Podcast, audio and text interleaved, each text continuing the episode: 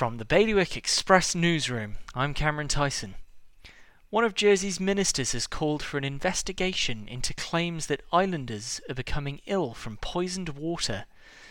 Deputy Kirsten Morel urged the health department to establish the truth about a now banned chemical that was previously used in firefighting foam.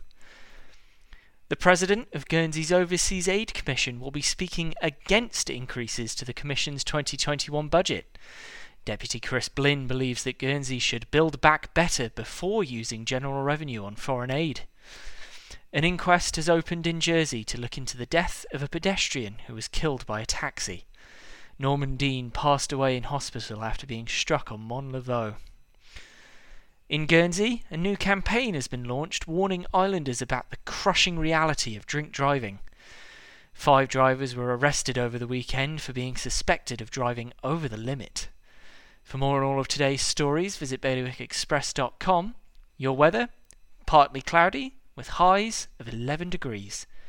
That's Bailiwick Radio News, sponsored by HR Now. HR Now is Jersey's leading provider of outsourced HR services. It's their guiding principle to deliver HR solutions that are fully compliant, creative and commercially focused. HR Now, your one-stop shop for anything HR related. See hrnow.je.